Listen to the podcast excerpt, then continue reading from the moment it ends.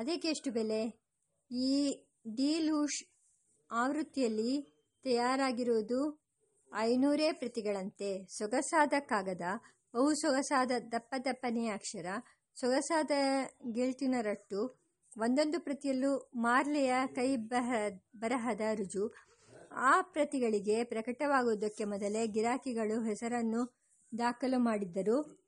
ತಡ ಮಾಡಿ ಕೇಳಿದವರಿಗೆ ಪ್ರತಿಗಳೇ ದೊರಕಲಿಲ್ಲ. ಒಂದು ವಿಶೇಷ ಹೇಳುತ್ತೇನೆ.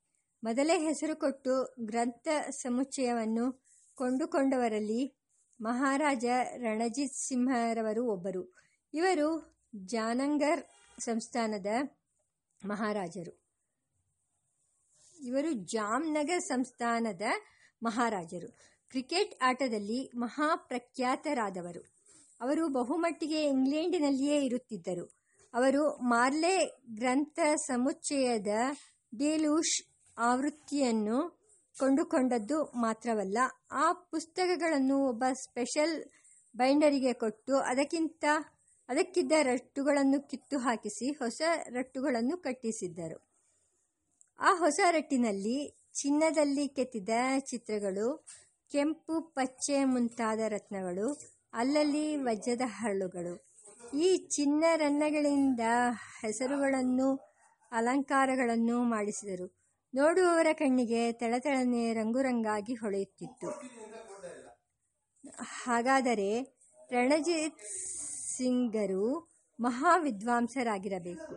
ಮಾರ್ಲೆಯ ಮೇಲೆ ಇಷ್ಟು ಅಭಿಮಾನವಿರಬೇಕಾದರೆ ಚರಿತ್ರೆಯಲ್ಲೂ ರಾಜ್ಯಶಾಸ್ತ್ರದಲ್ಲೂ ಆತ ವ್ಯಾಸಂಗ ಮಾಡಿರಬೇಕು. ಶಾಸ್ತ್ರಿಗಳು ನೀವು ನೀನು ಹುಚ್ಚ ಓದುವುದಕ್ಕೆಂದು ಯಾರಾದರೂ ಪುಸ್ತಕ ಕೊಳ್ಳುತ್ತಾರೆಯೇ ಪುಸ್ತಕ ಕೊಂಡುಕೊಳ್ಳುವುದು ಬಿರುವಿನಲ್ಲಿಟ್ಟು ಬಂದವರು ಅದನ್ನು ನೋಡಲೆಂಬ ಅಭಿಪ್ರಾಯದಿಂದ. ಪರಂಗಿಯವರಲ್ಲಿ ಇಂಥ ತಳತಳಿಸುವ ಪದಾರ್ಥಗಳ ಮೇಲೆ ತುಂಬ ವ್ಯಾಮೋಹ. ಅದನ್ನು ನೋಡಿ ಹೆಂಗಸರು ಬೆರಗು ಬೀಳುತ್ತಾರೆ. ಹಾಗಾದರೆ ಬರಿಯ ಪ್ರದರ್ಶನ ಪದಾರ್ಥವೋ ಅದು? ಮಾರ್ಲೆಯವರು ಇಂಡಿಯಾದ ಸೆಕ್ರೆಟರಿ ಆಫ್ ಸ್ಟೇಟ್. ಇಂಗ್ಲೆಂಡಿನ ಮಂತ್ರಿಗಳಲ್ಲಿ ಪ್ರವಾಶ, ಪ್ರಭಾವಶಾಲಿಯಾದವನು. ಈ ಸಂಗತಿಯನ್ನು ಮರೆಯಬೇಡಿ.